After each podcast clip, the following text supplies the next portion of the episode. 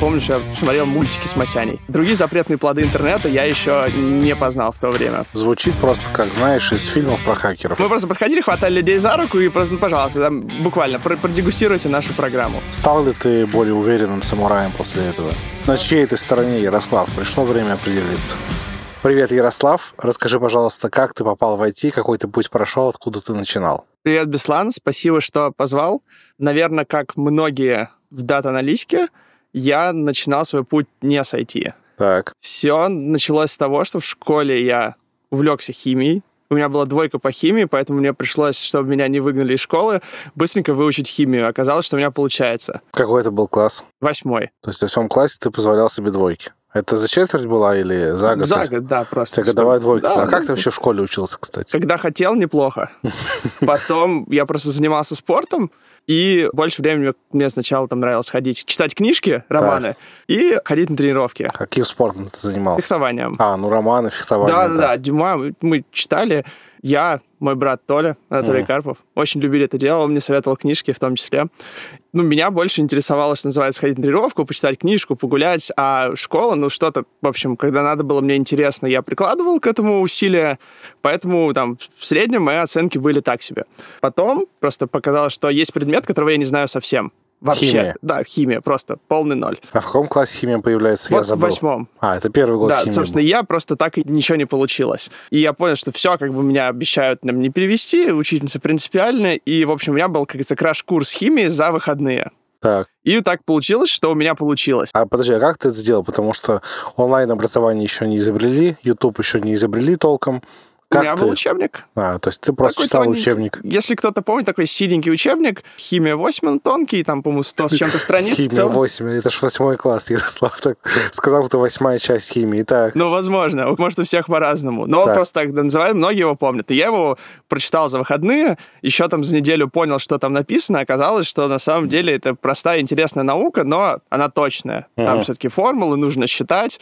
И приходилось... То есть я и математикой не очень увлекался, а там как раз выяснилось, что нужно еще и уметь читать, потому что без этого химии не получится. так, да, угадаю. Ты прочитал алгебра 8. Нет, с этим было сложнее. Это у меня до конца школы не получалось А, то совсем. есть ты не любил точные науки в школе? Ну, я не столько их не любил, мне было, скажем так, все равно. То есть я постольку, поскольку учился им, но у меня просто не было потребности в них. То есть Ага. я вот, условно говоря, там, знал математику на том уровне, чтобы можно было решить задачу по химии, условно говоря. И чем они сложнее становились, тем больше я интересовался, ну, как мне приходилось знать математику. Но это, на этом история не заканчивается. Дальше я вообще целился в химию, в биологию, в естественной науке дальше. Так. Там, после девятого класса я ушел в специальный лицей, здесь в Петербурге такой номер 214, у которого химико-биологический с уклоном в медицину. То есть я вообще хотел стать врачом. Но проучившись в этом лицее два года, я понял, что там, условно говоря, с 9 до 6 занимаюсь химией, биологией. Последнее, что я хочу, это провести так еще там 10 лет, э, Так. ну, изучая дальше медицину и все вот остальные предметы. Когда очень много упорной работы. И я решил, что это не для меня, Не для рыцарей. Да, Вроде да, да, да, не пахнет. что-то совсем. А я уже тогда занимался карате, поэтому много что сменилось. И я увидел специальность, называется биотехнология. И я прочитал в статью в Википедии, что такое биотехнология. Мне говорят, вот манипуляции с геномом, там, вырастить супермикробы, сделать супер лекарства из белка, из чего-то там, ну, вот, модифицировать его. Сейчас вот модный весь этот биомед, Мгм. биотех. И я этим так впечатлился. И в то время ходил такой среди абитуриентов, школьников мем. Поступал куда меньше математики, поступил туда, где больше. И я помню, что я вот оказался на первом курсе, мне сказали, хорошо, у вас называется специальность биотехнология, вы учите математику, физику, начертательную геометрию, у вас один предмет с химией. И, Так. собственно, пришлось, чтобы меня уже теперь не отчислили из вуза, этим больше и больше заниматься.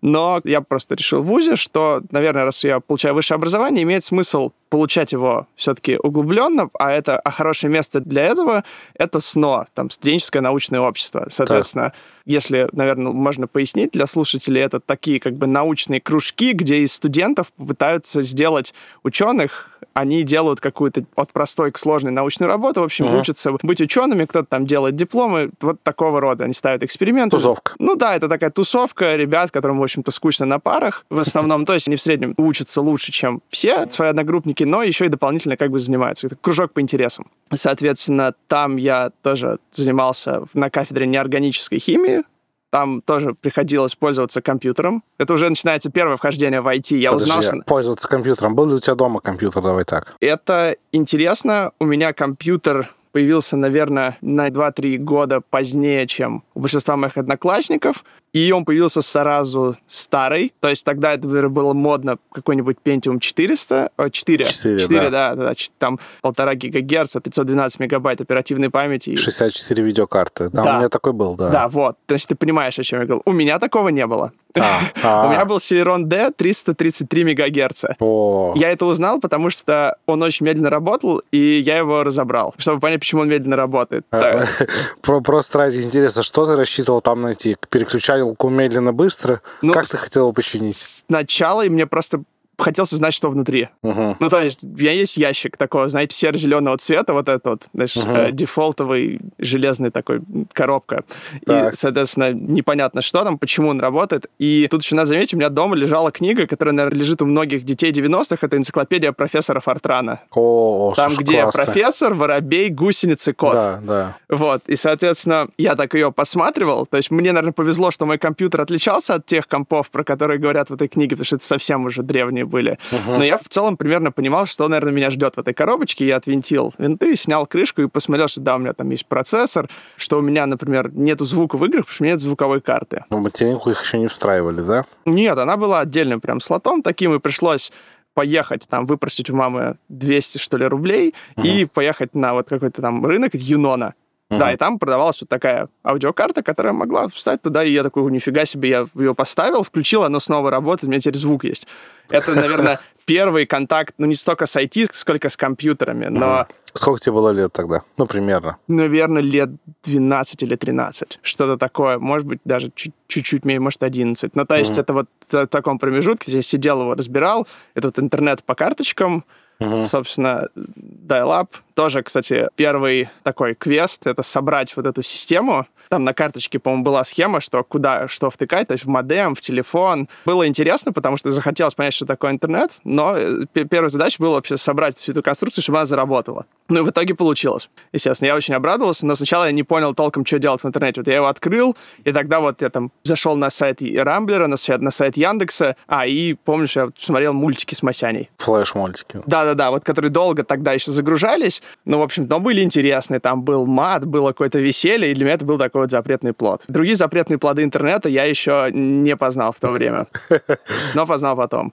Но можно сейчас вернуться снова к, э, наверное, вузу, где именно IT, больше, наверное, именно в такое серьезное IT началось вхождение. То есть потому что я занимался в СНО, меня, условно, заметили в деканате, что у меня были хорошие оценки, я выступал на конференциях, и там в то время в химфарме, э, фармкомпании, они организовывали всякие конкурсы, в общем, суть до дела, я выиграл там каких-то конкурс научных идей, оказался на семинаре в Швейцарии. Там есть такая компания, мы можем, наверное, ну, компания Novartis. Конечно. Да, можем сказать. И у нее есть внутри города Базель собственный научный город. И у них есть целое такое подразделение, которое занимается именно компьютерным моделированием лекарств, всем таким, короче. Это называется хемоинформатика и, ну, собственно, моделинг. И там они просто показывают симуляцию, например, там целой э, клетки, то есть ее вот э, клеточной мембраны, то есть все, что окружает клетку, она вот в реальном времени так вот колышется, как вода.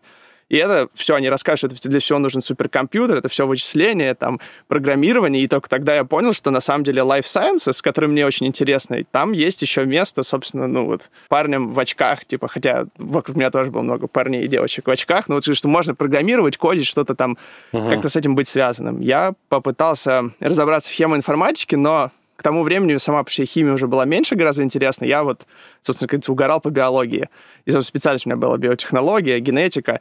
И в то время я познакомился с тогда только начинающимся институтом биоинформатики. Это такая организация в Петербурге, которая тогда тренировала только программистов. Слушай, Институт биоинформатики, как какое-то тайное общество ассасинов идет уже в третьем подкасте у меня. Да, он э, многих... Петербург город небольшой, мы здесь все друг друга знаем. Да, так получилось, что я еще один, скажем так, мой друг из химфарма, мы пришли туда, потому что была ситуация какая, что для биомедицинских исследований нужно большое, сложное, там, дорогое оборудование, и оно не всегда есть в вузах. А биологию на компьютере делать просто, потому что ты скачал данные, собственно, запустил программу и можешь, ну, делать настоящую научную работу, и это как бы дешево с точки зрения затрат на, там, реак... ну, тебе нет затрат на реактивы, ты просто скачал данные и обработал их. И, собственно, мы как бы... давай поговорим об этом. Какая альтернатива? Если не ты делаешь не на компьютере, ты должен делать в физическом мире, да? Да, но есть такое э, разделение, называется wet lab и dry lab. Ну, соответственно, так. мокрая лаборатория, сухая лаборатория. Вот мокрая лаборатория, это то, что называется кап-кап. Это вот когда кто-то сдает анализы. Кап-кап это капает, когда Да, это дождик. вот, собственно, вот эти пипетки, может угу. быть, видели, которых сверху нажимают кнопку, и что-то происходит. Вот биологи молекулярные, они с ними постоянно работают в перчатках. Вот, собственно, сейчас у нас пандемия коронавируса, и mm. эти люди делают большое количество анализов, собственно, тестов. Они, это вот то, что называется wet lab. Они в, прям, в прямом смысле слова берут человека материал и делают этот тест. Вот с этим у нас было mm. сложнее в то время, поэтому мы увидели, что есть на самом деле целый большой мир, и это, собственно, зарождающийся, еще тогда было, уже 10 лет как зарождающийся, но для науки чуть-чуть совсем.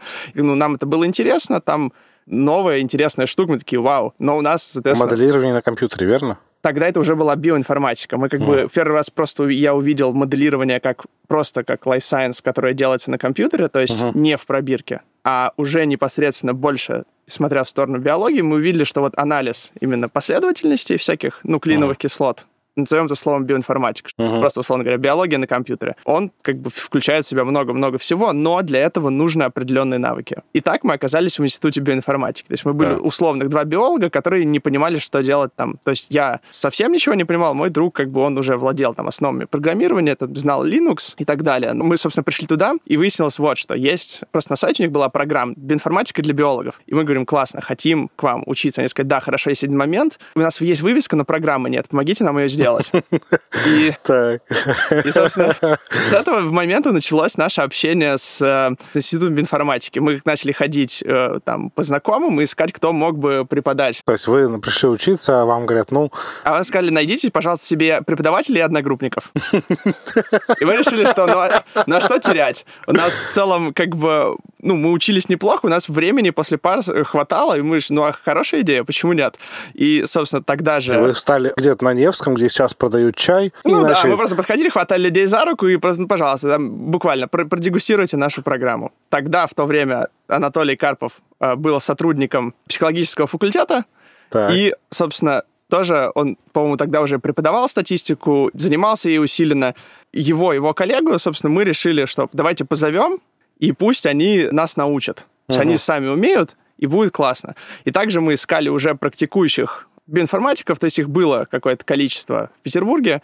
Ну, в общем, чтобы не растягивать историю надолго, мы такие себе нашли и преподавателей, и одногруппников, и там сколько-то проучились. Я, кстати, к слову, не закончил биоинститут информатики. А давай, кстати, поговорим про обучение, про закончил. Ты вообще много открывал курсов, которые не университетские? Сколько из них ты закончил? Какая статистика?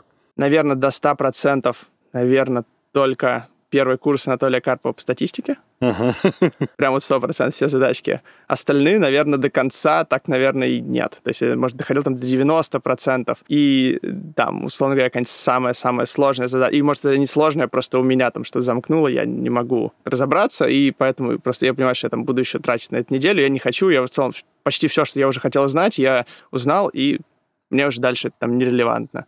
Это там, может быть, к слову об условной важности там, диплома как такового, uh-huh. особенно в онлайн-курсах, кажется, что не совсем. Дальше так оказалось, что я уже заканчивал химфарм, и в целом я уже был меньше биотехнологом, больше биоинформатиком. После этого мне предложили работу в НИИГРИПа, в группе биоинформатики. Не грипп, это... Это исследовательский... Грипп буквально, да, грипп. Ну, грипп, в смысле, человеческий, вот, которым люди болеют. И там нужен был биоинформатик, я проработал там год. Какие, кстати, зарплаты у биоинформатиков? Звучит просто, как знаешь, из фильмов про хакеров. В целом, вообще, биоинформатикам хорошо работать в биологии, потому что у них выше зарплата, чем у биологов. Тогда это была хорошая зарплата, это было около 50 тысяч сразу студенту после как uh-huh. бы бакалавриата как бы я считал, что я хорошо устроился, ну и в целом, наверное, так и было. И, ну, дальше она растет, наверное, это все будет если ты остаешься в науке, это все зависит от того количества грантов, которые у тебя mm. есть. Но если ты талантливый, то я думаю, что это вопрос, наверное, там 100-150 тысяч. Я думаю, mm. хороший ученый Ну, в общем, нормально, не 20. В целом, наверное, если прям вот ученый хорошо-хорошо работает и получает 20 тысяч, у меня будут вопросы к тому, что он делает. Я видел таких физиков, ну, в смысле, может, зависит от индустрии, но я видел, как э, Наверное, в если- науке зарабатывают мало. Я могу на это только сказать, что, возможно, есть какие-то очень классные ученые в очень непопулярных, наверное, областях, может быть, какая-нибудь клингонская филология, и там крайне мало грантов Российская Федерация выделяет как бы на изучение этого предмета. Там, наверное, честная зарплата может быть 20 тысяч, но обычно деятели науки, ну, как скажем так, аспиранты, студенты, преподаватели, они преподают, и за это тоже платят какие-то деньги, они могут заниматься репетиторством, то есть, да, наверное, занимаясь только наукой, вот прям на кафедре, зарплаты на кафедре, они, скажем, такие иллюзорные, то есть их фактически не существует. Там есть какая-то ставка около МРОТа, но это такая иллюзия. В основном все получают деньги с гранта, который там выделяется раз в год, ну, еще кто-то выигрываются новые, там у каждой лаборатории своя стратегия по этому поводу. И, соответственно, после того, как я был вне гриппа, я попал в ИТМО. То есть Так. в лабораторию ТМО, там есть такая лаборатория компьютерной технологии, там есть группа биоинформатики. Но параллельно с этим я э, стал просто вообще интересоваться, что вообще же в мире вокруг меня происходит в IT, потому что, как я худо-бедно научиться программировать на R, А, ты начал писать на R. на питоне, да, ну, основы программирования, условно говоря, что такое там for, while, там, и так далее. Я все это понял на питоне, потому что мне все вокруг сказали, что начинаюсь на питоне, если ты там, условно говоря, не студент ИТМО, потому что это, ну, просто там удобный синтаксис, ну и, как говорится, с годами Питон, мне кажется, прошел проверку временем. Питону сейчас учат, по-моему, везде. Насколько я знаю, во многих американских программах по компьютер-сайенс он чуть ли там не первый язык, на котором объясняют основные концепции, потому что как бы быстро усваивается. Так, ИТМО. Да, ИТМО, то есть и там уже мне было хорошо в техническом плане, поскольку я оказался в окружении биоинформатиков, которые раньше были программистами.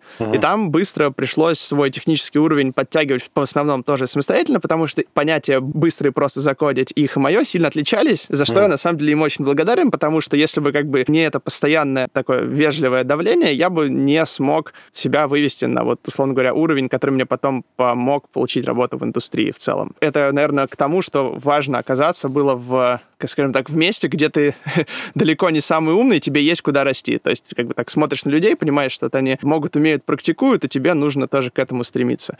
Одновременно с этим я решил поступить в магистратуру. То есть я подумал, Так. пока я там буду работать, условно говоря, буду ходить на соседний этаж на пары, но я решил поступить на магистратуру, не связанную вообще с биоинформатикой. Там была такая опция, но я решил, что я хочу просто по IT-специальности какой-то. Сейчас ее уже нет, она называлась «Интеллектуальные системы в гуманитарной сфере». Максимально общее, ничего не значащее название, но по сути это просто такая магистратура про анализ данных. У нас Ага. набор предметов был вот ровно такой, что там какие есть пакеты для анализа данных, как можно их анализировать, там, условно говоря, подключаться к каким-нибудь API, скачивать, не знаю, данные соцсети, что с ними дальше делать.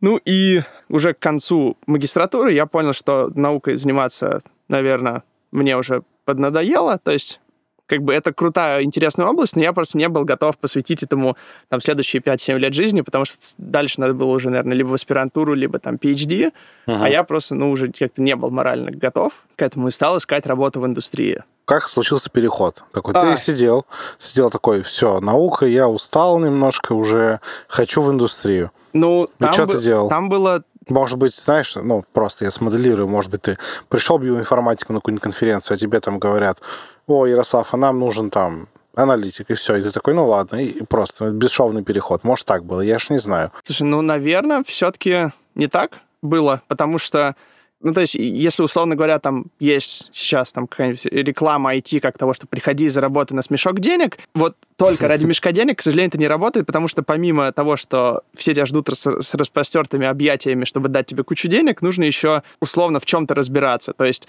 если, наверное, правильно бы сказать, это доменная область. Меня в целом интересовали там социальные сети, мобильные приложения, я про это просто сидел, и, что называется, просто вечером много сидел и читал. То есть я Ага. и другой фигней там занимался, не то, что я прям ботанил, условно говоря, там, PlayStation с FIFA, и я как бы был активным его пользователем в том числе. Там была э, игра «Ведьмак 3», на которую я потратил достаточно много часов своего времени. Не жалею, кстати, совершенно об этом. Великолепная игра.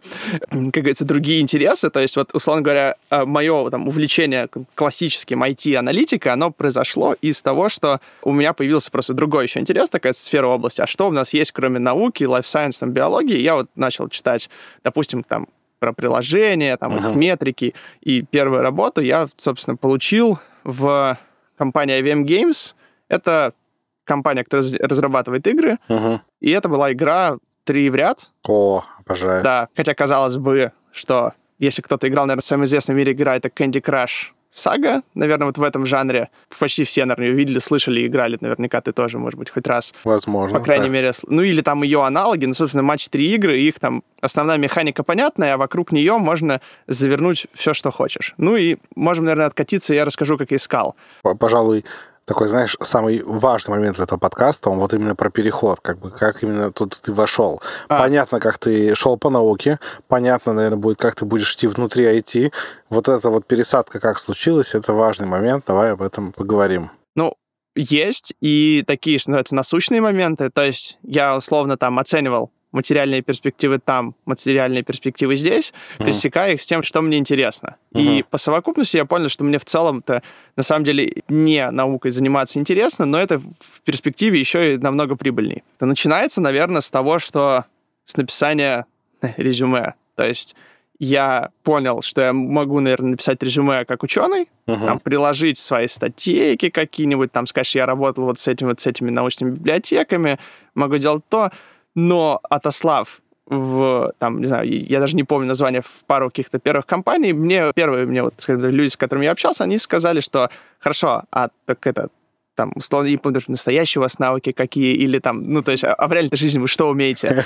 И как говорится, вот это было тоже полезно. То есть просто много людей, на самом деле, из науки, из любой академической, они переходят в поиск, там, скажем, работы в IT, и нужно вот здесь немножечко перевернуть скажем так, умение продавать себя не как ученого, а как там специалиста. То есть, например, перечислить больше готовых проектов, что ты сделал. Мгм. То есть, например, гораздо выгоднее сказать, что ты не написал статью, а, например, ты разработал там собственную библиотеку для R. Пакет для R ты, собственно, написал, и он там вот его используется, его там, не знаю, скачали тысячу раз. Мгм. И, например, что вообще-то для научного пакета, который скачали тысячу раз, это офигенная популярность. Это Если бы, как у нас было, там, не знаю, 100 тысяч скачиваний в Play Market условном. Потому что просто ну, ученых мало. Ну, доля, я понимаю. Да, да, да. То есть для, для этой как бы области это очень хороший результат. То есть вот этим, например, можно было похвастаться, и это уже, например, хорошее преподношение своих навыков. То есть я Мгм. могу, что называется, заделиверить. Я могу, Мгм. вот, условно говоря, взять код на R, завернуть его в готовый там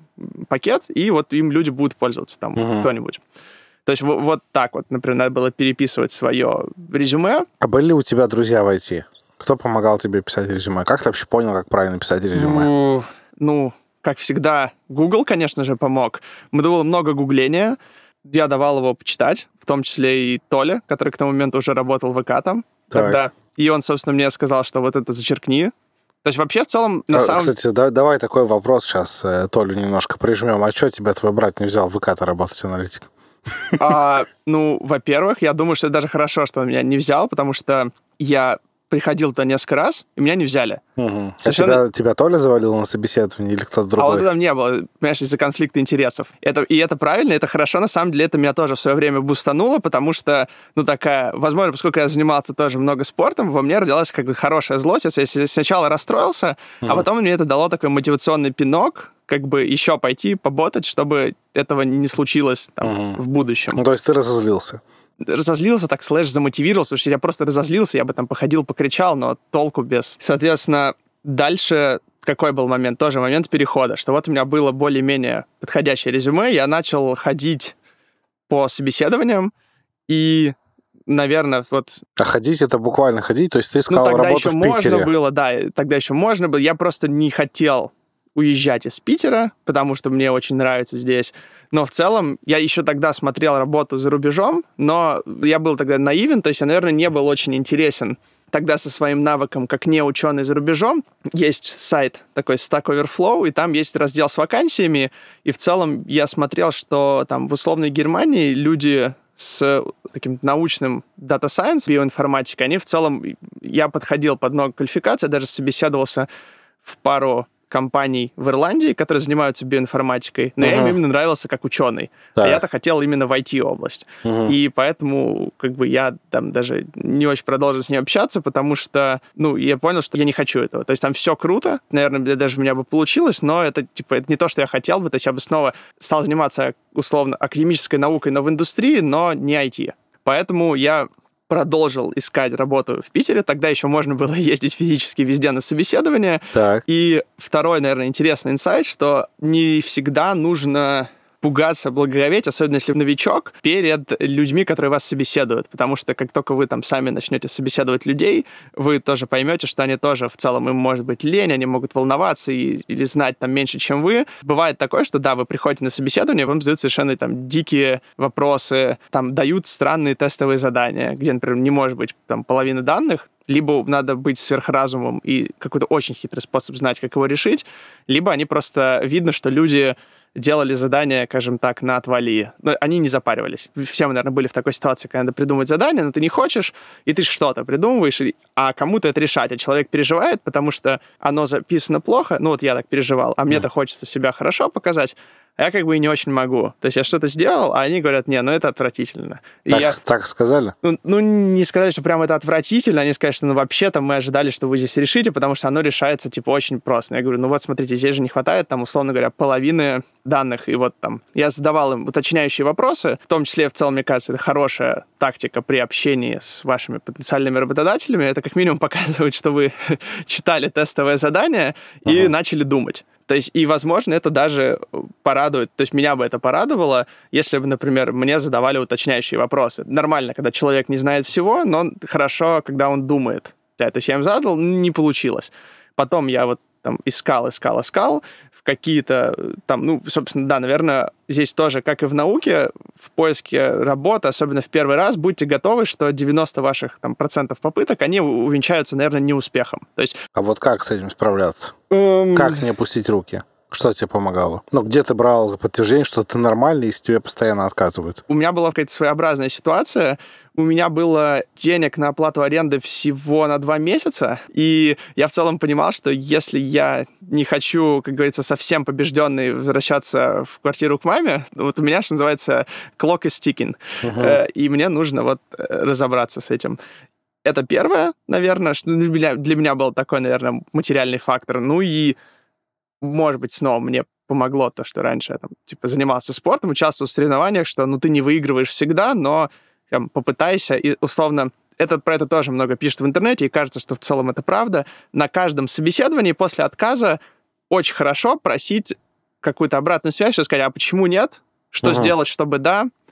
Не все могут это ответить, но те, кто ответит, то есть из этого хорошо, опять же, если вы хотите войти там, в условную аналитику, учитесь работать с такими данными в том числе, анализировать, почему у вас не получилось. Например, много ученых бывших, которые хотят войти, они пишут на R, Uh-huh. У меня есть несколько таких знакомых, но они говорят, блин, я бы пошел на другую работу, но там везде питон спрашивают. Uh-huh. И я говорю, ну смотри, у тебя уже есть в целом все данные о том, что тебе нужно, чтобы получить работу, которая тебе нравится. То есть они там собеседуются в условную компанию X, им все, они там любимый проект, не знаю, там какой-нибудь аналог ТикТока, очень модно, круто, интересно. Но они говорят, ну у нас все, все написано на питоне, а вы его не знаете. И кажется, что вот, человеку тут же выдали обратную связь о том, что, чем тебе заняться следующие две недели. Ну, uh-huh. как бы кажется, что если ты хорошо пишешь на R, знаешь библиотеку DataTable, ну, Pandas у тебя свой не займет много времени. Uh-huh. Ну, так, на таком же примерно уровне, там, чтобы не быть нулем условно в питоне. Что еще важно, наверное, может быть, даже иногда важнее, чем конкретное знание языка, там, питона или R. Например, вот если я там собеседовался в игровую компанию, вот эту Alem uh-huh. Games, там, первую работу в IT, которую я получил, перед тем, как вообще с ними поговорить, я, ну, зашел, естественно, на сайт компании и вообще прочитал про эти игры. То есть я потратил там пару дней, чтобы прочитать вообще, а как устроена аналитика в играх. Uh-huh. Потому что, ну, это кажется, что вот у тебя есть приложение, ты его открываешь, у тебя там какие-то огонечки, блип-блоп, и просто мелькают огоньки. Но на самом деле за этим как бы кроется в том числе геймдизайн, разработка, аналитика, потому что там, условно говоря, нужно дать тебе ровно столько бонусов, чтобы ты заинтересовался, но не слишком много, чтобы ты не захотел совершить покупку. Но в то же время нельзя делать ее слишком дорогой, потому что ты скажешь, у меня нет столько денег. Ну, потому что мы знаем, что ты там из такой-то страны, тебе столько-то лет и так далее. Вот про такие вещи, э, как бы готовиться к собеседованиям, ну и, как говорится, просто ну, желание преуспеть в целом. Я вел, наверное, к тому, что это доменная область, то, что называется. Uh-huh. Если ты хочешь, там, условно говоря, войти в банк, в так. финтех, то читай про банки, про финтех, условно говоря. Если ты откроешь, условно, YouTube и напишешь там, не знаю, 20-20 тренды финтеха, если mm. ты собеседуешься в банк, mm. то это уже тебе выгодно выделит среди кандидатов. А если ты еще и зайдешь на сайт конторы, куда ты собеседуешься, mm. изучишь этот сайт, то в целом, ну, это я не думаю, что займет больше часа, и там прочитаешь про них там какие-то еще новости, что-то, то это как сделаешь свою домашнюю работу. Новичкам я это советую по нескольким причинам, потому что это производит хорошее впечатление и способно сгладить там ваши ошибки, как там, если вы, условно говоря, не смогли какую-то функцию написать, uh-huh. это могут, условно говоря, там, на это закрыть глаза, потому что, ну, волнуются или что-то еще, там, потом с Гуглом разберется. Ну и показывает, что вы хотите в эту компанию. И таким образом, вы чем больше вы прочитаете про разных сфер, вы найдете то, что вам действительно нравится, из моего опыта, исходя, это единственный путь делать то, что тебе нравится, потому что ты будешь этим увлечен. А, угу. к сожалению, вот без некоторой доли увлеченности войти очень сложно. Угу. Понял, да, популярное мнение. Окей. Так, ты попал в компанию, которая делает игры, у тебя было три в ряд. Что дальше? Куда ты попал дальше? Почему ты ушел? Как ты там себя чувствовал? Как ты чувствовал себя в первой IT-работе? Было ли у тебя ощущение, что тебя уволят завтра? Да, было. Сколько? Конечно. Сколько оно длилось? Ну, первые там месяца два точно было. Mm. Я плюс работал удаленно. Я был единственный сотрудник на удаленке. Это была компания с офисом на Кипре, а я работал в Петербурге. Как бы сейчас люди страдают из-за изоляции. Получается, в начале 2018 года я устроил себе 8, почти 9 месяцев самоизоляции. То есть я сидел mm-hmm. дома, работал, и в какой-то момент меня начали узнавать курьеры Яндекс Еды в лицо. То есть я уже с ними здоровался, как бы, что привет, привет. Они просто, они знали, что там, условно, каждый день в 2 часа дня я, они приносят мне какую-то еду. Потому что я просто не выхожу. Я выходил из дома только вот там чуть-чуть погулять на тренировку, я ходил, и, собственно, все это время я работал. Так. Ну и понял, что как-то мы оба поняли, ну, как бы я и там начальник, что тяжело и мне, и им, потому что я единственный удаленный сотрудник, я там часто вне контекста, угу. надо по-хорошему ну, как говорится, расходиться, потому что, ну, просто, ну, не получается. Так. И я устроился в компанию Райк. Их, кажется, сейчас покупает э, Citrix. На днях была информация о сделке, если не ошибаюсь. Я просто не знаю, кто такой Citrix. Я думал, что это какая-то русская контора, как Bittrex, Citrix. Я подумал, вот, вот интересно, вот они денег хорошо заработали. И это очень, кстати, интересно. Нет, а, я тоже над этим смеялся, что есть Bittrex, Citrix, это типа А, Б, С, Д. Следующая должна быть компания Ditrix. Да, что, что, что они будут разрабатывать. Будет интересно. Расскажи, чем занимается компания, чем занимался ты там? Компания занимается тем, что делает софт, одноименный Райк, для, скажем так, организации работы. Это называется там Project Management Software Tool вроде бы, но по сути просто если у тебя есть команда людей, и тебе нужно организовать их работу, то ты используешь этот сервис. А это подходит только для IT или для... Не-не, вообще очень широкий круг. Там, условно говоря, у них на сайте... Я просто, поскольку там работал, я не знаю, каких клиентов я могу спокойно назвать и нет, потому что еще не прошло столько времени, что я мог спокойно их называть. Угу. Но... Ну, солидные господа, давай так. Ну, от, условно говоря, маленьких, там, не знаю, компаний на 4 человека до солидных господ. Угу. Маленьких как... компаний типа Amazon, Google, ну, Facebook. фанк есть там, условно говоря. Ага. Вот. Ну, поясни э, слушателям, что такое фанк. Я это знаю. Фанк — это Facebook, Amazon, Netflix, Google, по-моему. Но да. это большие IT-компании в долине. Facebook, Amazon, Apple, Netflix, Google. Вот так. Большие, да, все ребята. Ну и, соответственно, там был совершенно другой опыт, потому что у тебя есть небольшая компания, где такая как-то хасл-культура, все такие «Привет-привет, здорово, давай сделаем». Это в Райке? Это было в Avem Games, там, а, что называется... М- стартапный движ. Ну, такой, типа, небольшая компания, люди работают как по-кипрски, угу. чуть-чуть расслабленно. А небольшая это сколько человек? Небольшая это, я так понял, ну, вот в, я работал в отделе маркетинга, это было, получается, наверное, 20 суммарно. Ну, типа, это немножко, наверное. Это сложно, это средний, наверное. В Райк все наоборот, большая компания, то есть, я так понимаю, там около тысячи людей, но там такая хорошо отлаженные бюрократические процессы. А где офис там? Где Райк? Да. А в Петербурге так, ну, много офисов uh-huh. по всему миру. Основной офис разработки здесь, uh-huh. около, где находится петербургский Яндекс, я забыл это сейчас. Ну, я там был, но я не помню. Вот, да, на набережной, соответственно. И там бизнес-центр, и там находится основной офис, собственно, Там разработка, аналитика, ну все-все-все. И, ну, всякие продажные офисы, ну, в смысле, которые занимаются продажами. Э, они... Продажные офисы, так, с продажными сотрудниками. Ну, очевидно, это все, все на зарплате сидят. Они находятся да. тоже по всему миру. Ну и вот, собственно, я там тоже оказался, меня там позвал знакомый. Сложно ли было пройти туда собеседование? Как ты готовился и что спрашивали? А в тот момент я на самом деле не то чтобы сильно готовился, то есть я понял, что у меня уже есть какой-то опыт. То есть я тоже, естественно, переживал, uh-huh. как э, перед любой работой, потому что не хотелось услышать там отказ. Никто не любит, когда им отказывают. То есть ты в любом случае будешь переживать. Я готовился так, как я и рассказывал предыдущий. Я сидел, прочитал, что такое райк, скачал его демоверсию, начал нажимать все кнопки, ручки, какие можно, смотреть, что происходит, чтобы просто, чтобы когда меня спросили, я был, условно говоря, готов. То есть там я пытался их сразить на интервью, условно говоря, тем, что давайте мы расскажем, что такое райк. Я говорю, ну, в целом, давайте я расскажу, а вы меня поправите, если я не прав. Угу. Как бы, там люди... Сработало? Ну, в целом они приятно удивились. А слушай, давай сразу, пока мы отсюда не ушли, как, по-твоему, важно ли любить продукт? Ну, бывает такое, что вот, ну, смотришь на продукт и думаешь, блин, ну чё? Ну, ну смотри, любить сложно, потому что Райк хороший продукт, но я не могу сказать, что я влюблен в э, софт по созданию тасок. Ну, ты бы сам пользовался им? Давай так. Важно ли, чтобы да. продукт откликался вот так? Ну, что, типа, есть приложения, которые явно вот, ну, не попадают в тебя, не, не твоя целевая аудитория. В таком приложении можно работать? Это, ну, это окей, по-твоему? Или лучше подобрать такое, которым пользуешься сам? Можно сходить из психологии наркодилеров, что mm-hmm. они, как говорится, не употребляют товар, который сами продают, и Именно... это типа успешные наркодилеры. Именно так я и шутил, когда я работал в Едодиле, потому что Едодил приложение со скидками, и основная аудитория это мамочки, которые занимаются семьей, экономией бюджета, и меня спрашивали, ну, у меня не было на телефоне Едодила, я говорил, ну, что я не употребляю то, что продаю, да.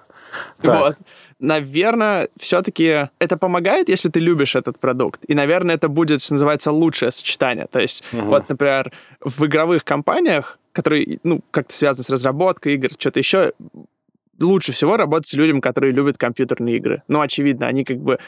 Понятно, что тоже есть некоторые, что они там ходят на работу, как там, не знаю, в развлечения или там в любимое дело. Ну, понятно, что работа, все-таки развлечения отличаются, но хорошо в целом любить и там как бы интересоваться тем, там, где ты работаешь. Но а кажется... Вот давай, что... кстати, отсюда тоже пока не ушли, еще пример.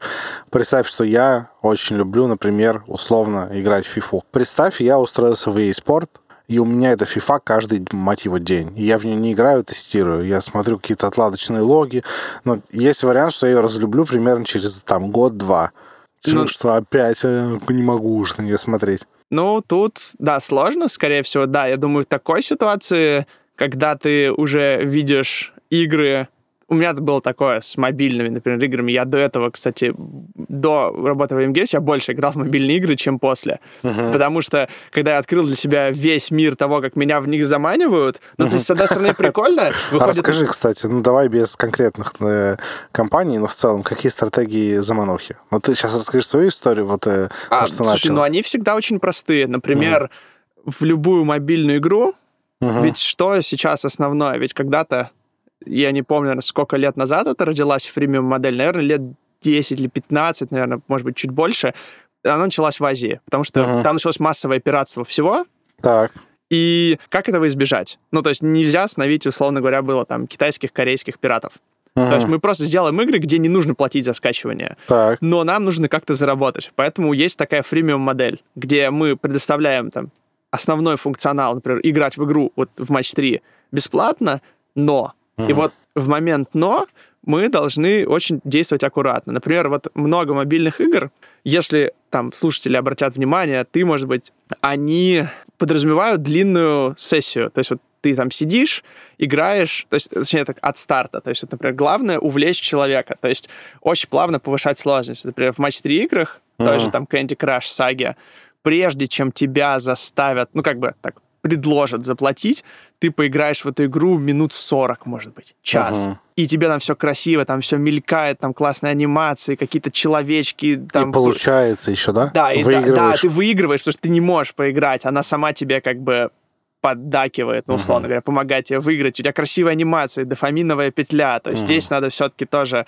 понимать, что это такая вот награда. То есть там, uh-huh. там они радуются, там если правильно называется, то, что сейчас называется лутбоксы, то есть такие ящички, Коробочки, да. коробочки с рандомной наградой. И я вот недавно послушал книгу, которая называется «Hooked», от слова «крюк» по-английски, Мгм. то есть как бы на крючке, про то, как делать такие продукты. И вот автор, он как раз и говорит, что создайте вариабельную награду, то есть чтобы человек совершал какую-то работу, и, условно говоря, не знал, какую он награду получит в конце. То есть это создаст у него вот инстинкт охотника. То есть он говорит то, что вот когда там люди, условно приматы гнались за добычей, они не знали в итоге, они поймают ее или нет, или там откапывали что-то.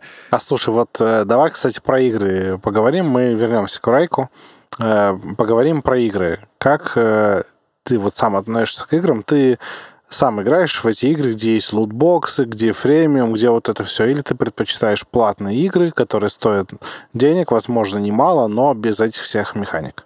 На чьей ты стороне, Ярослав? Пришло время определиться. Я, как, а, опять же, люблю спорить со своим братом Мгм. много. Я считаю, что Просто тебе- на любые темы. Да, вообще, вообще на любые темы, но в, в особенности про компьютерные игры очень любим особенно. Я Так. считаю, что в целом главное геймплей, и чтобы человеку было главное, чтобы сам геймплей, так сказать, core геймплей, это же базовое, вот то, что ты делаешь, это было как бы в кавычках интересно и приятно делать. То есть неважно, какая модель у игры, то есть сейчас я уже понимаю, что там разработчики должны заработать. И я в целом даже во фримиум игре, если она мне нравится, я совершу покупку, потому что, как знаете, это цеховая солидарность. Главное делать хороший продукт. Проблема там рынка мобильных игр, одна как бы проблема, особенность дичайшая конкуренция. Если ты зайдешь в тот же, не знаю, там, Play Market, в App Store. App Store на Apple, ты увидишь, что в каждой категории там аркады, там буквально десятки тысяч игр. И они Мгм. одинаковые. Они Мгм. все одинаковые. Это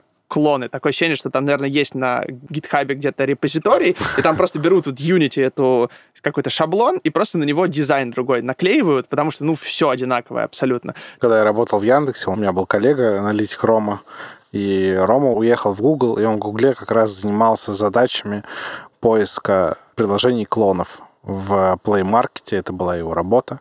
Но он поделал это сколько там год и вернулся в итоге в Яндекс, сказал, что все примерно то же самое. Сделал свое приложение клон. Не-не, он имел в виду, что то же самое с точки зрения работы, что Яндекс, Google примерно одно и то же, и вернулся в Яндекс, что ему все-таки здесь поприкольнее. Но я имею в виду, что да, ты прав, и это даже еще и пытаются э, ловить. Я не знаю, насколько это сейчас законно, но просто эта стратегия работает, на Мгм. самом деле, создавать клоны, потому что вот даже те матч-3 игры, там одни из конкурентов, вот эти есть там Planetscapes, по-моему, называется Gardenscapes, А, это ребята из... Это Playrix, это же ребята из Вологды, да, делают? возможно. Но там идея была в том, что у тебя абсолютно одинаковая игра, но просто кому-то нравится обустраивать сад с помощью мгм. матч-3 игр, а кому-то дом. Ну, фактически, это реально, мне кажется, у нее абсолютно одинаковый код у этой игры, но просто кому-то нравится вот как... Текстурки покемоны, Да, да? текстурки. Условно говоря, кто-то там любит, не знаю, водяных покемонов, кто-то огненных. Но это все еще покемоны. Вот здесь примерно такая же, возможно, ситуация. А по поводу платить за игры, да, мне приятно платить в любой форме. Я люблю, наверное, естественно, сейчас, наверное, большие тайтлы на PlayStation. Кстати, мне одному из немногих удалось предзаказать себе PlayStation 5. Ой, давай. я очень- я, очень доволен. не сыпь мне соль на рану, Ярослав. Да, я теперь так осваиваю Next Gen как могу. Но, Ну, а я пока боярин, зато у меня киберпанк 4К 60 FPS, бе-бе-бе. а, ну, у меня тоже, наверное, возможно, хотя, ну, да, и когда дождусь, тоже будет. Как бы, если выбирать одно из двух, я бы, наверное, согласен дольше ждать. Я бы условный киберпанк там ждал еще, не знаю, полтора-два года. Если бы, например, мне сказали, да, что он будет там супер допиленный и крутой, ну, это там, наверное, отдельная тема. Но, да, мне больше нравятся большие тайтлы, и я не против за них заплатить, потому что, ну, я уже тоже сам понимаю, что это невозможно сделать как бы дешево, ну, быстро, и вот, и чтобы хорошо еще получилось. Но мобильные игры, у них просто другое немножко предназначение, мне кажется. Они все-таки там самые зарабатывающие, они нацелены на там взрослых людей, которые там, может быть, едут с работы, там хотят просто отвлечься на 15-20 минут, там короткие сессии, они просто, так называется, отвлеклись, Мгм. получили там свою дозу удовольствия, какие-то приятные ощущения, и все. То есть они не хотят, что называется, в это погружаться. Понятно, что сейчас в том числе есть, там, поскольку мощность телефонов внутренняя развивается, вон там у тебя на столе лежит iPhone, и он в целом, ты можешь, наверное, сказать, наверное, во сколько раз он больше, чем твой Тот мощный компьютер. компьютер. да, тот Pentium 4, то есть уже как бы...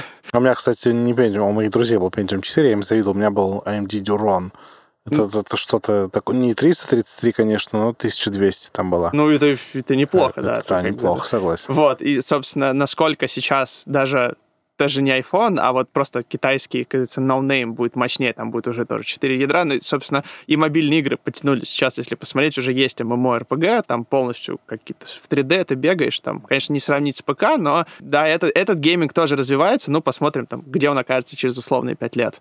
Платить за игры, я считаю, нормально, и если вы хотите как бы качественные игры, то поддерживайте. Я, я считаю, что лучше поддержать разработчиков, как бы, потому что, uh-huh. ну, Окей, историю про гейминг я понял, твою позицию я понял. Все-таки ты ближе к тому, чтобы заплатить за тайтл побольше денег, верно? Но ты заплатишь, если тебе и понравится игра, ты заплатишь и микротранзакцию, ничего страшного. Да, если геймплей будет стоить того. Например, серия игр, там вот Clash of Clans, Clash Royale от uh-huh. Supercell студия. Я считаю, uh-huh. что они, они, наверное, ну, они сам, одни из самых успешных коммерческие, и вот на их продукты можно просто посмотреть с точки зрения того, если вы даже не любите игры, просто как они устроены, как uh-huh. ты вот открываешь приложение, как они работают с пользователем, это просто очень интересно. Как их простой, казалось бы, геймплей тебя увлекает. То есть я вот скачал у них там такая стрелялка сессионная, Brawl Stars. Я не заметил, как там час прошел. Brawl Stars. Да, я просто ее скачал, и такой бум, это уже час прошел, а я все еще там вот э, стреляю. Я знаю, что на детей очень популярно. Я смотрю ТикТок, и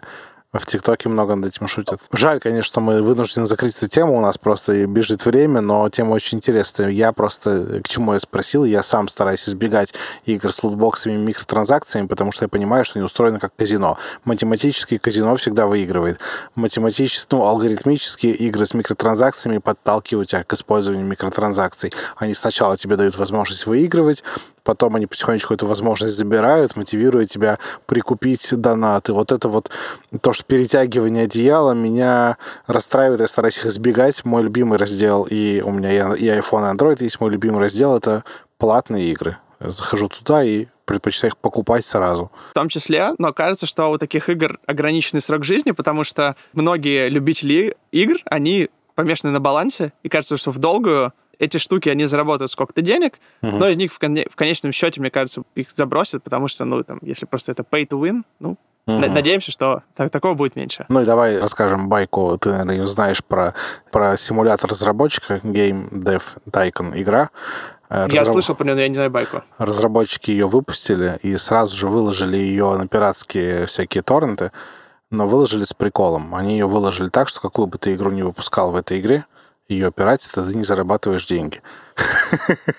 вот такой прикол. И в нее невозможно было выиграть, если ты скачал ее пиратскую. Она работала, она запускалась, все с ней было окей, но просто ты э, внутри игры ты должен выпускать игры, ты выбираешь платформу, там сеттинг, все выбрал, все, игру выпустил, а тебе говорят, типа, извините, вас запиратели, вы не заработали. Это очень хорошо. Причем мне интересно, через сколько поняли какие-нибудь условные любители халявы. То есть, не, ну все мы были такими. Ну, не сразу, да. Окей, давай вернемся к работе. Спасибо за эту дискуссию про игры. Итак, ты оказался в Райке. Да, это совершенно другой опыт. Угу. Абсолютно не похоже на предыдущее место работы. Ну, то есть ты много работал в Яндексе, ты, наверное, понимаешь, когда тебя сразу ставят на такие рельсы корпоративные, а там это еще и такие как бы американские корпоративные рельсы. А почему американский, если офис в России? Ну, Я... компания американская, на самом деле, как и многие IT-компании, ну, собственно, там... в России там она юридически в безналоговом штате, то ли Колорадо, то ли Делавэр, как бы на Но офис... корни у нее российские? Ну, Кто? Да, люди SEO, с русскими SEO фамилиями? российский, угу. Ой, но он как бы, как я понял, юридически и операционно это компания американская. То есть у нее угу. есть теперь какое-то ООО, которое оперирует, ну, у многих угу. так, оперирует здесь, России, а там как бы всякие решения принимаются в Америке, ну и юридическое. Угу. Я понял. Ну, то есть, давай так, просто многие эти компании, они какие-то как будто бы не российские. Яндекс тоже как будто бы, знаешь ли, Яндекс находится под управлением какой-то то ли кипрской компании, то ли но тут именно ты имеешь в виду, что в Штатах реально происходит принятие решений. Ну, фактически, да, SEO, как-то Board uh-huh. of Directors, ну, uh-huh. может быть, сейчас еще и Citrix какой-то, uh-huh. который будет покупать. Что Райк уже один раз частично Mm-hmm. Вот, ну и там просто, но это на самом деле не важно для сотрудников, вот mm-hmm. особенно тех, кто устраивается, там, да, все очень прикольные отлаженные процессы, то есть там тебе сразу, ты приходишь, у тебя сразу на рабочем месте ноутбук, который ты просил, там всякие красивые... А что ты попросил? Ты попросил Mac? Да, я просил Mac. В этом, кстати, э, тоже сыграл свою роль Толя. Я так. очень много, э, ну, практически как только я начал въезжать в IT, я сразу установил себе Linux, потому О, что мне все сказали, Ubuntu. что да, Ubuntu, что если ты хочешь, как говорится, поумнеть, установи себе Ubuntu. Я поумнел, потому что я сначала вообще не понимал, как она работает, что с ней сделать. И я как бы гуглил и, условно говоря, копировал команды в командную строку и запускал там, чтобы себе флеш-плеер установить в Google Chrome. Так. Классическая, мне кажется, задача. На самом деле много научных пакетов и тулов для биоинформатики, они просто сделаны под Linux. Так. Они ну, просто, много из них запускается на macOS, но у меня тогда, естественно, не было денег на MacBook, а там на свой там старенький Samsung ноутбук я просто поставил сначала второй системой Ubuntu, а потом удалил Windows вовсе в какой-то момент, потому что она там, мне места перестало хватать на жестком диске. Ну и так вот пользовался. И потом я решил пересесть на Mac, просто потому что к тому моменту я уже перестал, что называется, ковырять операционную систему, что-то еще. Я просто сидел и там в браузере уже, так я познакомился с такой штукой, как BigQuery, ну и Мгм. вообще гугловский стек это облачный. BigQuery для тех, кто, может быть, не в курсе, это гугловый SQL, это гугловое хранилище и SQL над ним. База данных и SQL Ну, над ним. да, фактически, это так, это сейчас уже много что, но по, по сути, да, это все ваши данные и обработка их в облаке. То есть вы открываете браузер, пишете туда код на SQL, происходит магия, и вам обратно выходит э, результат. А правильно я понимаю, что Райх хранил данные в, у Гугла? Да. Мгм. Ну и так многие делают, я не думаю, что это секрет, это просто те- технологический стек, это просто удобней, поскольку, ну, там, это облачное хранилище, оно устроено, наверное, тоже можно сказать для тех, кто не знает, почему это может быть надежнее, чем сервер у вас под столом, потому что в случае даже, я так понял, если в один из, там, не знаю, дата-центров Гугла попадет физический, не знаю, метеорит, то там за счет особенностей этого хранения, то это, как бы, эти данные будут скопированы еще на нескольких в разных местах, ну или хотя бы частично. То есть даже физическое там, уничтожение одного из дата-центров, там, условно, как говорит Google, не гарантирует вам потерю данных. Точнее, гарантирует вам не, потерю, не потерять ваши данные или там не полностью. Мгм. Вот. Ну и, соответственно, я просто, мне дали MacBook, я смотрю, ну, удобно, экран красивый, он легкий такой, MacBook Pro 13. Работал Было на- ли у тебя там ощущение, что тебя завтра уволят?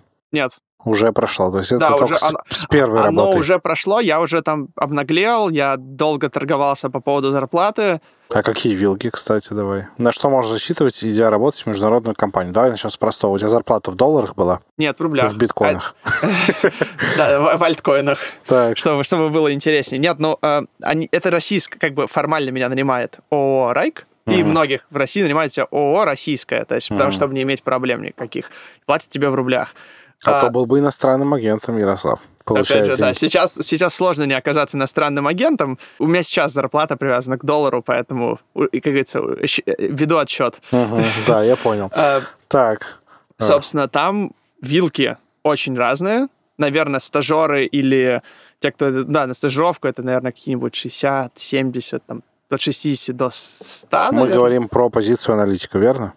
Я или- спрашивал, что это и у аналитиков, если это стажеры, и там, например, в основном это фронтенд девелоперы. Я не знаю, если это интересно в нашем подкасте. да, конечно, Любые специалисты. да. Но это, наверное, в общем, все, кто связан с IT, Ага. стажеры. Ну, 60 для стажера как, как будто бы звучит больше, чем у Яндекса или Мейла. Я не знаю, честно говоря, сколько у Яндекса или Мейла, но, наверное. Но там плюс еще он находится далековато. Ну, рядом с Яндексом. То есть В том, в том же здании, А, кажется. ну, то есть туда как бы еще и на дорогу, на самом деле, по-хорошему, для многих тратить денег приходится. И, и времени много уходит. Ну, может быть, как-то это связано. Ну, я тогда нанимался как бы middle специалистом, как бы в результате я сторговался там в районе 150 с чем-то тысяч, я не помню сколько. А страшно было торговаться? Вот у тебя было ощущение на торгах, что ты сейчас переторгуешь, тебе скажут, да все, иди Дело в отсюда. том, что я как бы в тот момент еще был, типа, уставший от прошлой работы, и поэтому я торговался, то есть, как бы, я знаю, сколько можно получить из них, то есть у меня были, скажем так, инсайдерская информация, Мгм. и я спокойно там торговался до нужной мне цифры.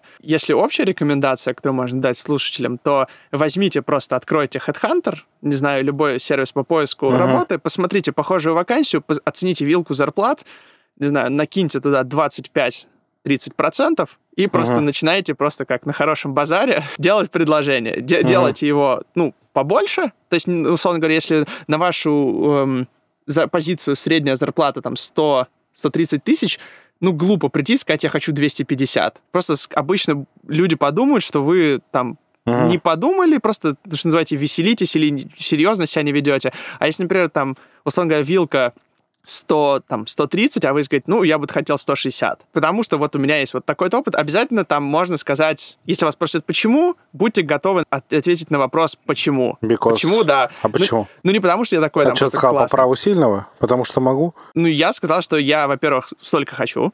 Сколько вы хотите? Вот этот типичный вопрос от рекрутера, который мы все очень любим. А сколько вам комфортно или сколько вы хотите? Он говорит, а почему? Я говорю, ну, вы спросили меня, сколько я хочу, я ответил, сколько я хочу. Почему? Потому что PlayStation 5 скоро выйдет уже. Ну, тогда еще, еще как говорится, не, не было. Я просто сказал, что, ну, вот, у меня там есть, типа, условно говоря, там, э, ряд трат, я умею вот это, вот это, вот это. То есть я там в IBM Games занимался немножко Data Science. Я сказал, что я вот еще не только аналитику умею, могу вам какие-то Data Science, типа, алгоритмы применить. То есть то, что обычно аналитики mm-hmm. не делают. Поэтому можно. Плюс там была как бы работа в середине между продукт-аналитиками и бизнес-аналитиками. Я сказал, что если я как бы работаю, считай, и там, и там, то Ну, логично, что как бы у меня, ну да, я бы рад бы, конечно, их сложить, но я сказал, что у меня просто будет задача из двух областей, это как бы сложнее позиция была. Ну, то есть правильно я понял, что ты в целом, ну, не парился как бы торговаться и такое. ну.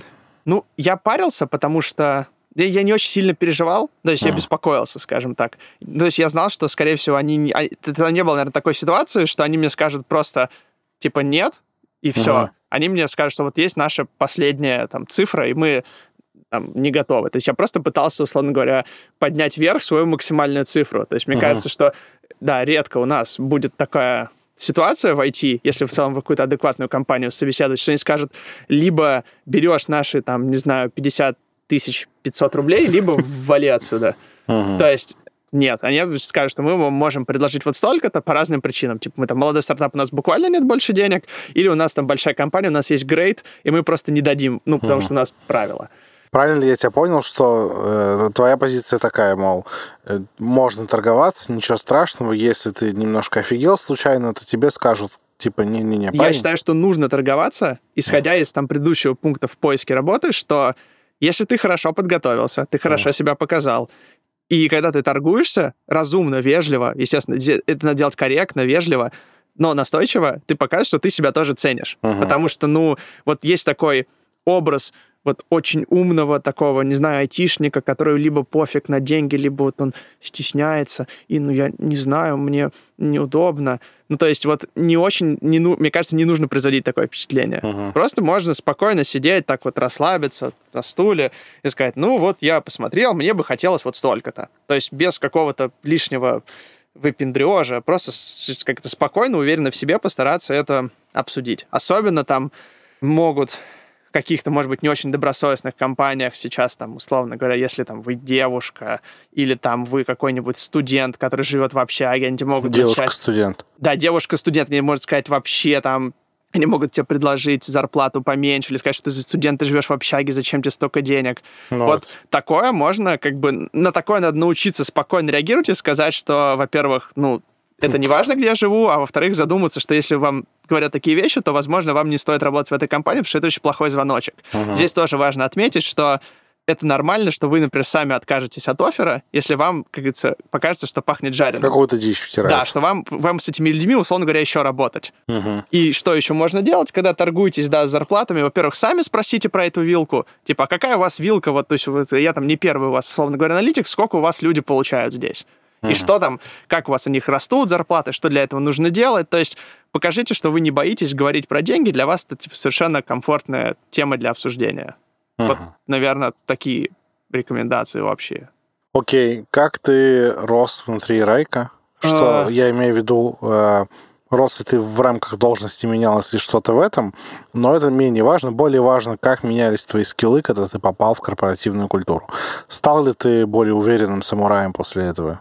Ну, к сожалению, в основном, то есть я понял для себя, что я не хочу работать в компаниях, подобных Райку, то есть в таком большом IT-заводе, потому что... IT-завод, это интересно. Да, ну, действительно такая фабрика по производству. Вместо станка MacBook. Ну да, да, аналогии для кого-то могут быть неуместны, ну да, в целом такой похоже на заводик с этими, со смузи, да, макбуками и там пуфиками. В общем, ну, там появляется другой скилл такого корпоративного лавирования, потому что в большой конторе у всех смущается фокус с того, чтобы сделать работу, с того, чтобы, условно говоря, все, там, отчеты, провести Ну, красиво 33 выглядело, чтобы. митинга, да, что вот мы все обсудили, а этот митинг мог быть имейлом, и не все час там должны сидеть, условно говоря, и смотреть друг на друга и кивать, потому что много митингов проходило в таком как бы ключе, что кто-то что-то рассказывает, все остальные смотрят свои макбуки и занимаются своими делами. Никто никого не слушает. То есть Я- это, к сожалению, такая темная сторона. Думаю, ты, может быть, ты условно... Я сидел на таких митингах да, и ты- делал ровно то, о чем ты говоришь. Да, там, не знаю, в лучшем случае ты можешь играть, там, делать свою работу, которую ты просто не хотел делать потом. Это, наверное, минус. Ну и плюс, как бы, все-таки есть такая все-таки кривизна душой.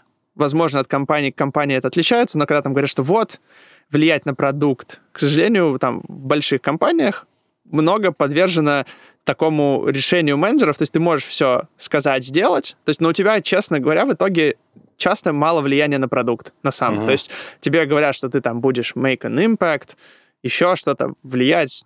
Часто это не совсем так. Ну или ты этого не чувствуешь. То есть ты- Ага. ты, вс- ты винтик как бы в очень большой машине. То есть когда ты там будешь C-level что-то, Окей, давай. Вот как раз мы, кажется, подошли к тому, почему ты оттуда ушел. Ты же, я правильно понимаю, ты оттуда ушел? да, да. Почему? Потому что в какой-то момент для меня это стало там сложно выносимым. Ну, то есть вот как бы ощущение того, что я делаю все куда-то вот воз- воздушные замки.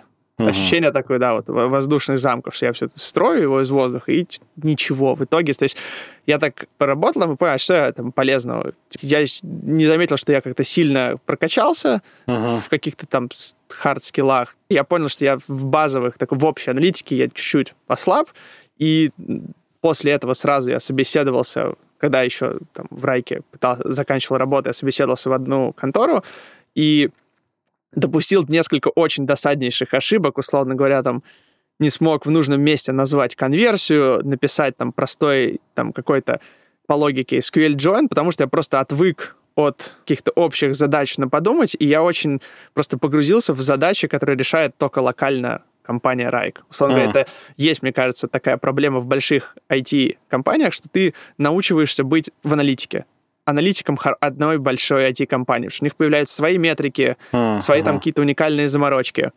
Там, и ты очень, как это, как говорят в машинном обучении, ты переобучаешься на работу в, в Райке. Да, есть, условно. кстати, проблема у аналитиков Яндекса, я об этом слышал. Сам с ней не сталкивался, потому что после Яндекса я аналитиком так никуда не пошел, но у Яндекса свой стек, и выходя на, на волю, что называется, типа тебе говорят, привет, ну, как бы, а у нас все по-другому.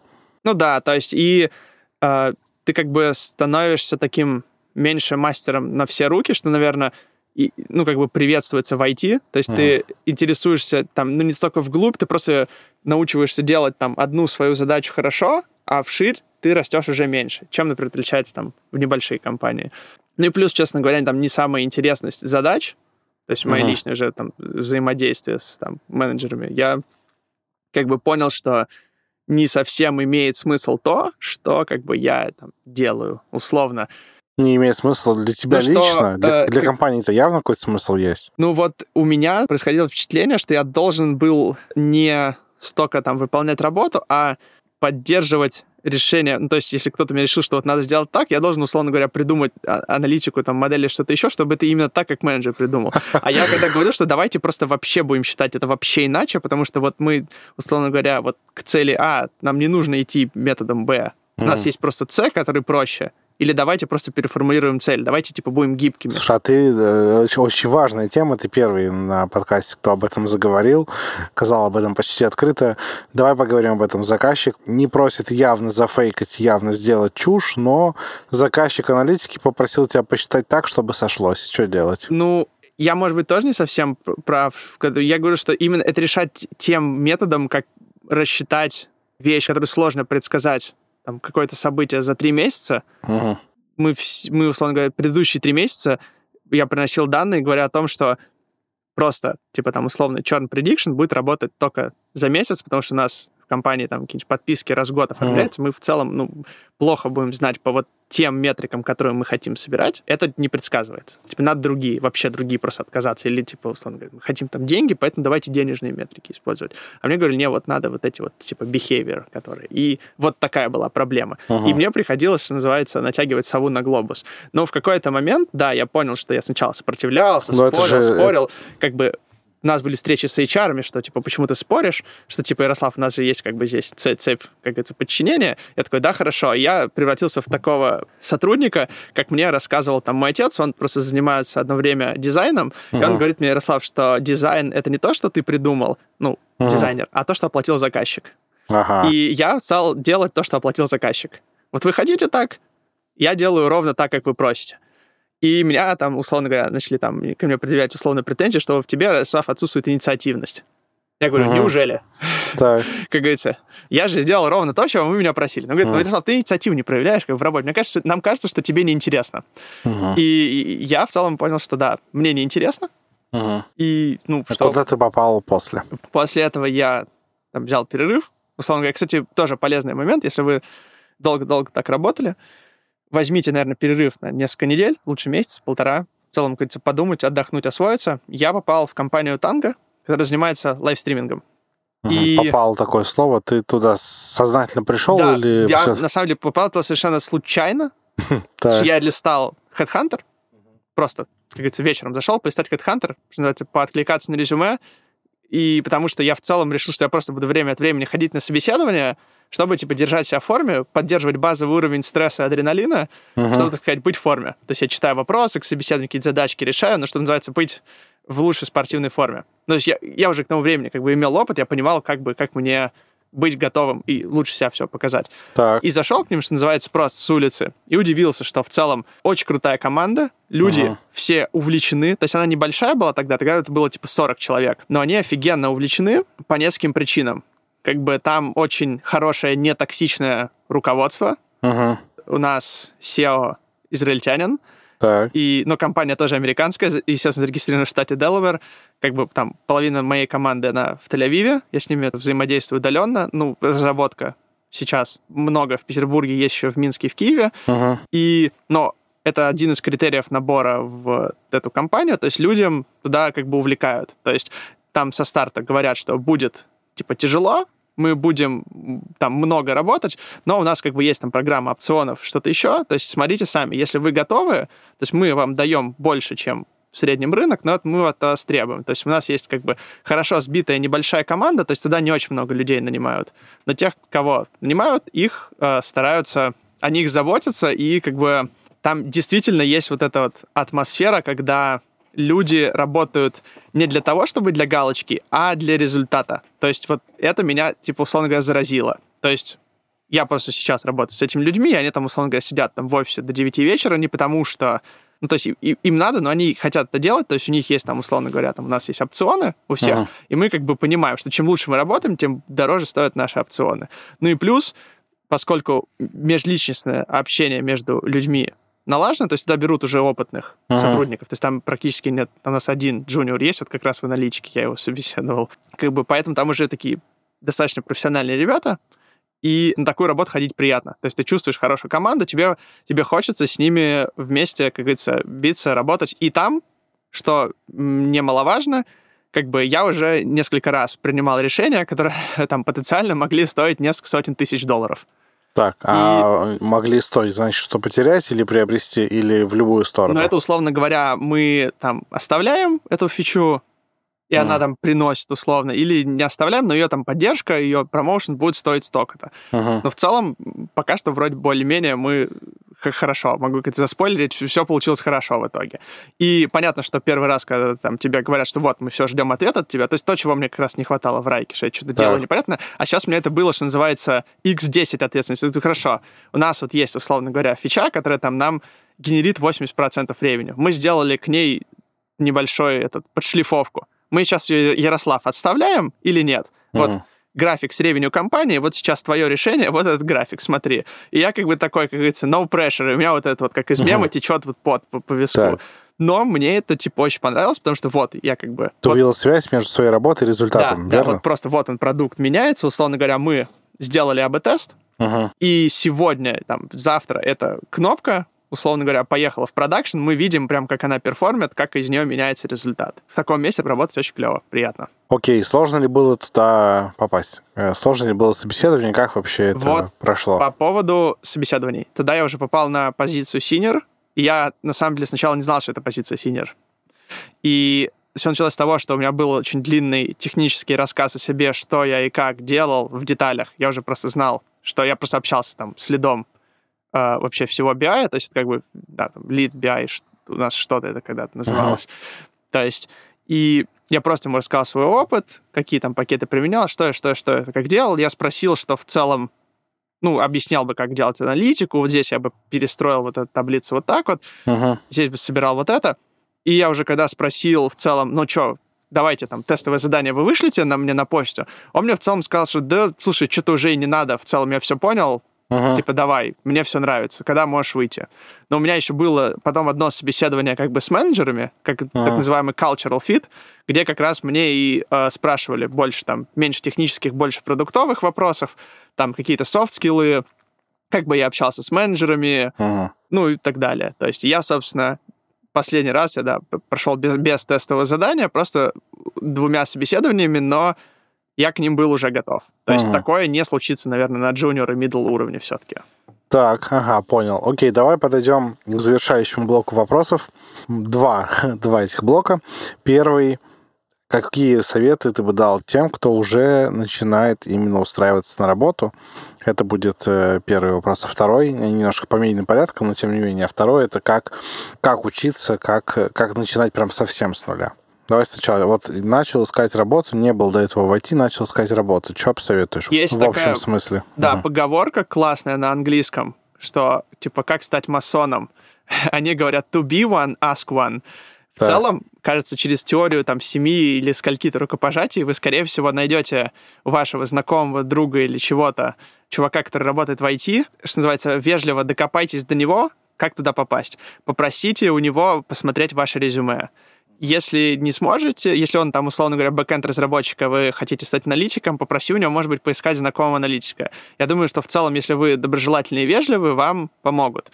Подразумевая, что вы прокачиваете свои хард-скиллы, там, как условное там, программирование или знание алгоритмов, там, статистики, математики, это само собой. Прокачивайте предметную область. Ну, как я уже говорил, что если вы хотите в игровую компанию, прочитайте, uh-huh. прям поинтересуйтесь, поиграйте в игры. Если вы хотите в дейтинг-приложение, установите себе там Тиндер, что называется, пощелкайте, просто посмотрите, как он работает, ну и так далее. Uh-huh. Ну и, естественно, не забывайте про софт-скиллы, потому что если мы, например, говорим про аналитику, а здесь много было аналитиков, то аналитики — это как раз люди, которые общаются и с разработчиками, и с менеджерами. И просто они должны как бы много общаться, понимать, uh-huh как бы коммуницировать, как сейчас модно говорить. В целом прокачивайте свои софт-скиллы, то есть там попросите какого-нибудь там вашего друга или более старшего коллегу там как-то повести с вами тестовое собеседование. Может быть, есть плохой способ. Посмотрите какие-то компании попроще, какие вам не нравятся, просто чтобы, что называется, снять стресс первого собеседования, сходите туда, условно да. говоря, перед собеседованием в компанию, которая вам действительно интересна. Угу. Что называется, чтобы вы там пропотели, пронервничали, и на, э, условно говоря, второй или На продакшн. Да, на продакшн, как бы, тестируете свое интервью, а на продакшн уже катите хорошую версию без багов. Угу. Вот. Окей, но это для тех, кто уже как бы... Ну, уже вот э, бьет копытом и... Да. Давай теперь с другой стороны, как учиться? Вот у тебя такой путь, такой, что ты э, химия, биоинформатика, программирование и IT. Ну да. а есть... вот, э, но это как бы такое, знаешь, у тебя, ну, условно говоря, вот так сложилось. Давай представим, вот меня зовут Беслан, в целом по моему имени, и то, что я работал в Яндексе, можно было предположить, что я в Яндексе таксую. Вот представим, я таксист, хочу войти, что делать? Как учиться? Ну, как... во-первых, очень я сразу люблю... Мне задавали такие вопросы, честно. Так. Я сразу тогда человек обрываю здесь, говорю, что значит IT? Эти две волшебные буквы, то есть не бывает просто в IT. Это как значит, я просто хочу, не знаю, я просто хочу заниматься спортом. Угу. Это вот, и, и все такие, а что, ну каким спортом или что-то еще, как бы уточни. То есть я бы еще, условно говоря, отправил человека в том, что сказать, каким IT ты хочешь сначала заниматься. То есть вот разберись в том, что такое IT, потому что есть разработка, есть аналитика, есть там маркетинг. Это тоже же части все IT, и они не да, менее сложные. Продукты, проекты. Да, продукты, проекты, это вообще еще тоже, да. То есть это все IT, это все интересно, там, полезно, нужно. Просто определи для себя более узкую область, угу. а дальше в этой узкой области просто ты можешь опять же, посмотреть, что тебе предлагают онлайн-курсы. Ну, то есть не то, что даже на них поступать, а вот просто ты решил стать продукт-менеджером. Гуглишь или индексишь э, там продукт-менеджер онлайн-курс, просто смотришь программу и смотришь, чему они учат. И чтобы Мгм. там не, не платишь им условно деньги, просто прочитай про каждую тему. И пойми, насколько тебе это близко. Потому что, ну, все-таки ты можешь работать таксистом Мгм. и не любить свою работу. И, как, бы, как как говорят на английском, not to be passionate about it. Совершенно, то есть не испытывать к ней никакого рвения. Но это будешь работать, ты будешь зарабатывать деньги, с этим все в порядке. Все-таки в IT это физически и эмоционально тяжелая работа, требующая от тебя все-таки ну, и, и физического, там, нервного, умственного напряжения. Если тебе действительно именно IT заниматься не хочется, то не нужно им заниматься, потому что ты не будешь там успешен. Мгм. Это точно. Изучи области в IT, которые есть, пойми, какая тебе из них больше нравится, пойми, чему там надо научиться, чтобы там как бы работать, ну и вот туда, в эту сторону копай. YouTube полон видосов Так. на русском, на английском. В целом, да, наверное, общее правило, что сразу тогда подтягивайте английский, потому что сразу в IT вам понадобится, ну, просто понятно, чтобы как минимум гуглить что-то про программирование, тот же сайт Stack Overflow, там все на английском, и, как говорится, любой программист-разработчик, он очень любит сайт St- Stack Overflow. И немножко англичанин. Да, и немножко англичанин. Тренируйте навык самообразования, потому что вы не можете знать всего, и совершенно нормально не знать всего, и даже если вы, там, не знаю, десятилетним стажем разработчик на питоне, все равно есть вещи на питоне, скорее всего, которых вы можете не знать, но и, ну, потому что питон сам по себе меняется со временем, там какая-нибудь у него типизация новая получится, получится, не помню, там, сколько-то лет назад у него появилась, по-моему, статическая типизация, там, ну, вот каким-то патчем. Так. Вот. И вот люди это, как бы, ну, наверное, разработчики на питоне тоже это быстренько подучили. Хотя они, у них до этого, к этому моменту мог уже быть гигантский опыт. Ну, в общем, учитесь учиться. Как... Это очень такая... Часто мы это слышим, но в IT это правда все-таки, потому что здесь часто все меняется, нужно уметь меняться вместе с, э, э, ну, как бы с, с этим, с этой индустрией. Такой вопрос еще, он лежит очень рядом. Как, по-твоему, на входе важна ли тусовка? Я говорю про то, что важно ли ходить на какие-то конференции, метапы, когда ты еще не очень понимаешь, что происходит. Я скажу, что если, допустим, это не сделает дыру в вашем бюджете, если это какие-то студенческие конференции, то, естественно, идите. Я считаю, что в моем... Мы сейчас там прослушали кра- краткую биографию. Тусовка, так называемая, да, комьюнити, она сыграла большую роль, потому что я там, условно говоря, находил людей, которые интересуются тем же, и просто задавал много вопросов. И они мне подсказывали, если сами не знали, то кого можно спросить, ну и так далее. То есть, в целом, да, тусовки, конференции, э, сейчас с этим сложнее, но есть онлайн, но это в каком-то смысле, возможно, даже сделало их доступнее. То есть, они есть какие-то платные, тут уже, что называется, оценивайте как бы размер своего кошелька. Наверное, я не рекомендую вам, наверное, потратить там на билет 30-40 тысяч на какую-нибудь IT-конференцию. Да, это э, питон- питонячая самая большая, как называется, я забыл. Что, прости? Конференция по питону в Штатах самая большая. Пайкон? Да. Пайкон, есть Пайпитер, там еще что-то. Ну, есть, есть куча разных конф. Наверное, профессиональные вам не нужны, но есть конференции для новичков, есть э, разные там ресурсы, ВК, паблики, то есть там можно смотреть новости, они анонсируют события. В целом, если это бесплатно, и у вас есть возможность пойти, и вход открытый, естественно, сходите, вы ничего не теряете. То есть, кроме там трех-четырех часов вашего времени, по крайней мере, ну, вы там, условно говоря, посмотрите на этих людей, зададите им глупые вопросы. Там точно будут люди, которые знают больше, чем вы. А это именно то, что вам нужно, чтобы развиваться. Окей, понял. Спасибо большое, Ярослав. Было очень интересно. Рад, что ты пришел. Спасибо, что нашел время. И желаю тебе успехов в карьере. Ну и тусовка тесная. Еще увидимся. Обязательно. Спасибо. Всем пока.